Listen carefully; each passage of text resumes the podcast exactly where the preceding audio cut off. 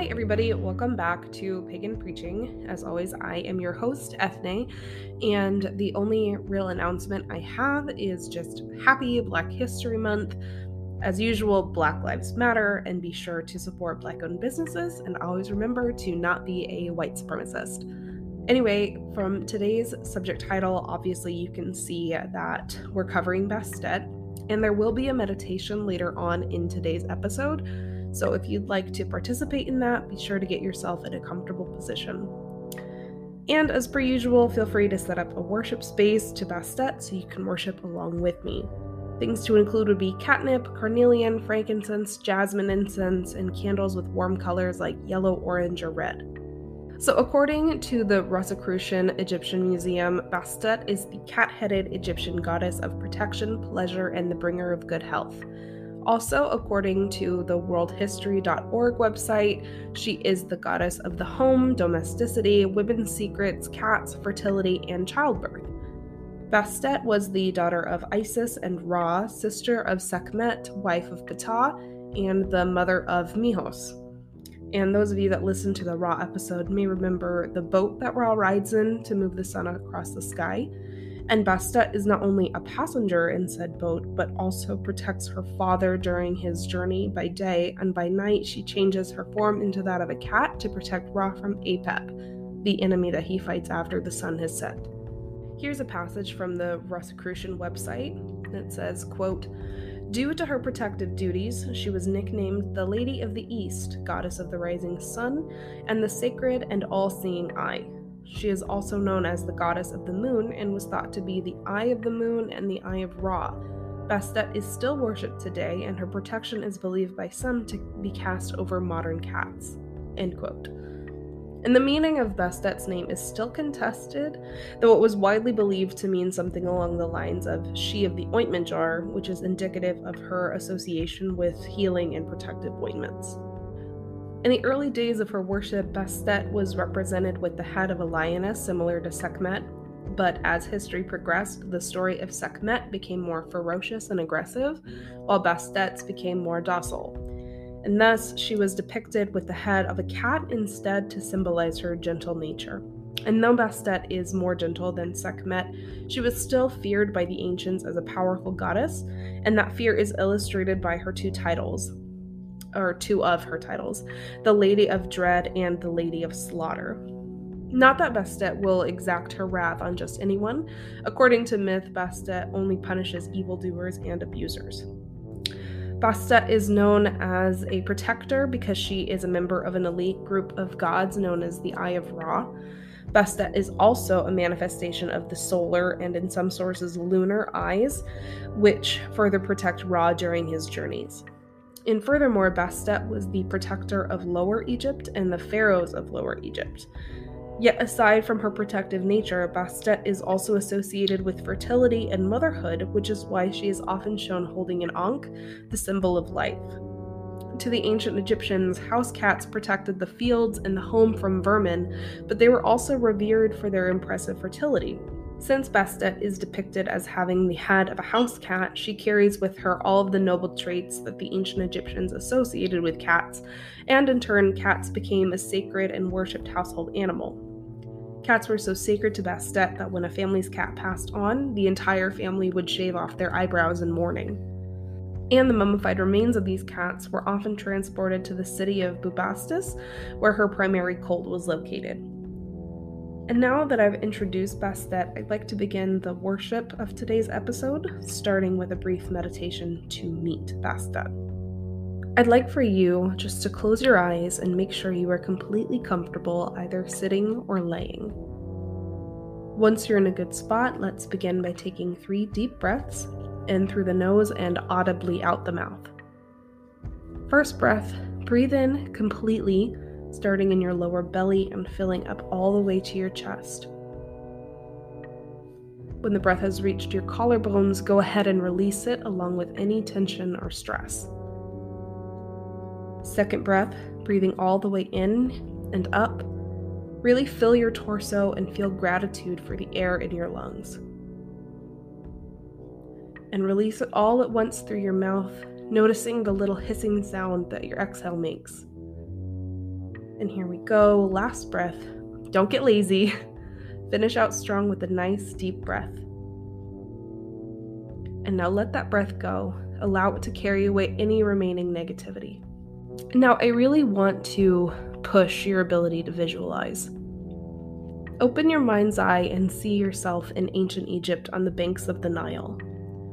Notice how you're dressed if you have any makeup or accessories on. And now take a closer look at your surroundings. You're on the sandy bank of the Nile River as the sun is just beginning to set.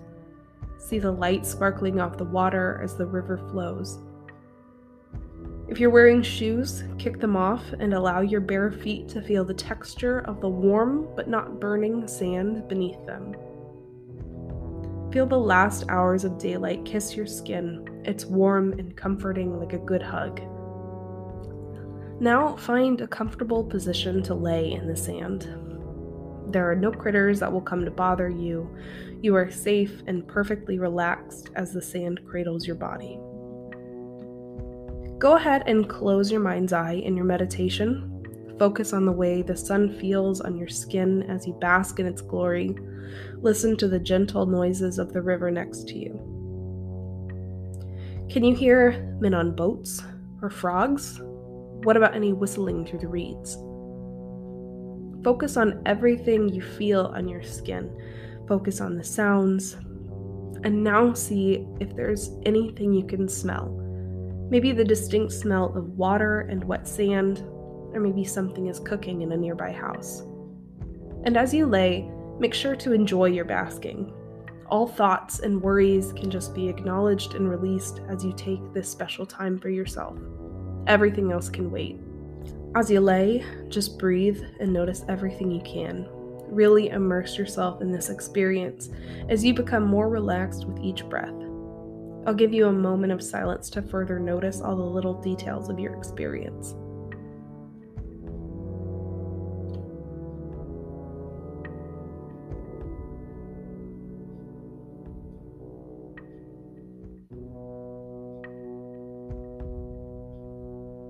By now, you're so relaxed that you're just teetering on the edge of consciousness.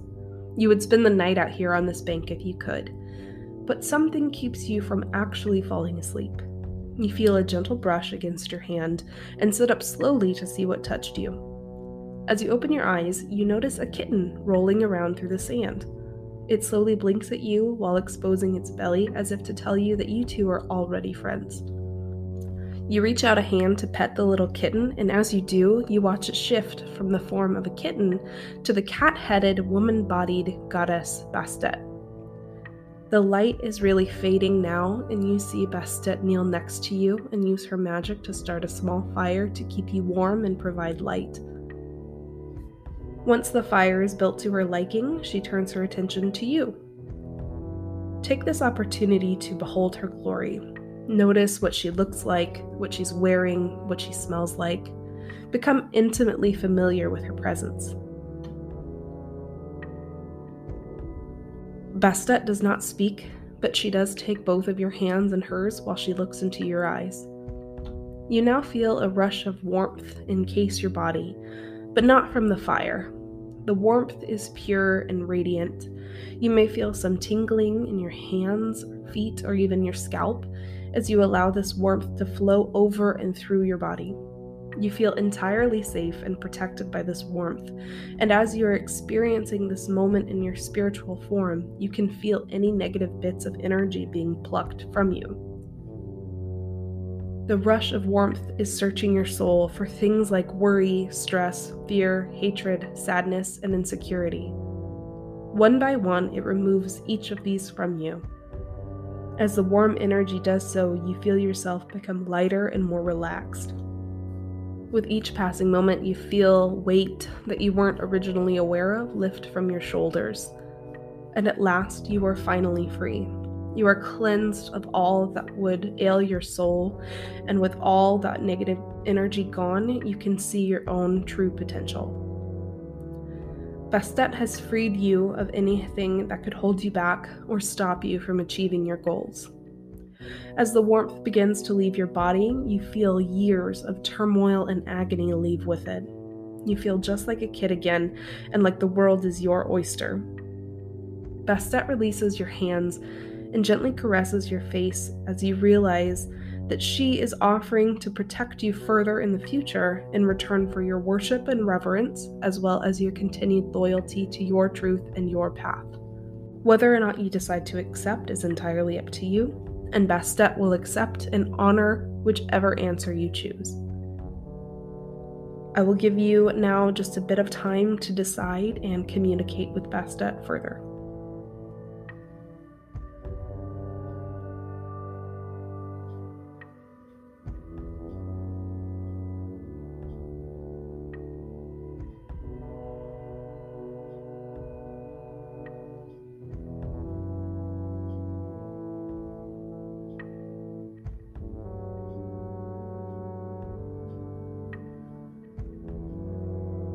And once you feel that you have said all you need to Bastet, you hear the following words come from your mouth as thanks Great Queen Bastet, protector of Ra and common household alike, I kneel in your shadow and I am overcome with gratefulness for the blessings you have bestowed upon me today and all blessings before that I am not aware of.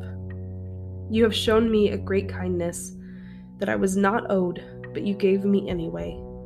You, benevolent and fearsome goddess, have no obligation to me, but regardless, you extended your care. For your blessings and grace, I am eternally thankful. Go swiftly now to your duties, as I will not keep you. But please know that in my heart, I hold your kindness with sincerest gratitude. As you finish speaking, Bastet nods her head to you, stands, and walks away down the Nile. You sit by the fire she created and you watch her magnificent being until you can no longer see her. Gaze into the fire and feel a deep gratitude, as well as capability, fill your soul. You know that since Bastet has granted you some protection, you are free to devote your time to what you love to do. You feel inspired to be bold and take up space and fill your life with creativity and purpose and the fire begins to slowly fade down to embers. Once it is nothing but ash and smoke, come back to your body, wiggle your fingers and toes, stretch, and when you're ready, join us and open your eyes. I'd like to begin the sermon section of today's episode with the following prayer to Bastet. To Bast, who grants the best of blessings, I offer my praise. O mighty Eye of Ra, O slayer of the serpent, mistress of Bubastis, your city of famous name, well honored you were in the fairest of temples, well loved you remain throughout the wide world. Preserver against all ills that plague us, protector against all foes that imperil us. Yours is the care of humanity, our shelter and our shield. Yours, too, is the sistrum, the sweetness of sound the joy and the pleasure of dance, the delight of good company, laughter and song. O goddess of merriment and mirth, I thank you for good friends and good cheer, for respite and rest, for the comfort of love. Defender of the good and the right, I honor you, O goddess. Devourer of evil and disorder, I honor you, O Bast. So, as in most cases with the deities I cover, Bastet has some layers here, but her layers are a little more obvious and not as subtle as some deities I've covered in the past. Bastet has domain over many things, but primarily she is a goddess of protection and fertility. And the sermon is going to be a little different because I'm not approaching it from the angle of encouraging you to embody Bastet, but instead, I want to approach this from an angle of appreciating what Bastet has already done for us and what she will continue to do. Bastet is a protector and defender for those in her care. She smites the wicked and rewards the just. And she is also a fertility goddess, which can be taken literally or metaphorically. I believe I've said this in the past, but pagans are some crafty folks. I have never met a pagan that doesn't DIY or create or work to bring life to their ideas. And that work is itself a form of fertility. We may have fertile bodies, but we also have incredibly fertile minds. And like those who try to conceive with their bodies, we too must take extra care in ensuring the fertility of our minds and souls.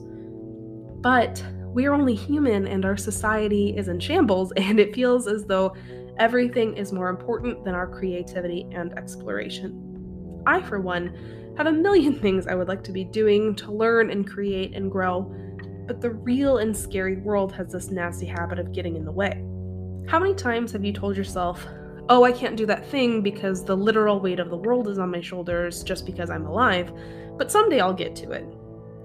Personally, a lot of my creative potential is left unreached because my mental health is almost always on the precipice of collapsing.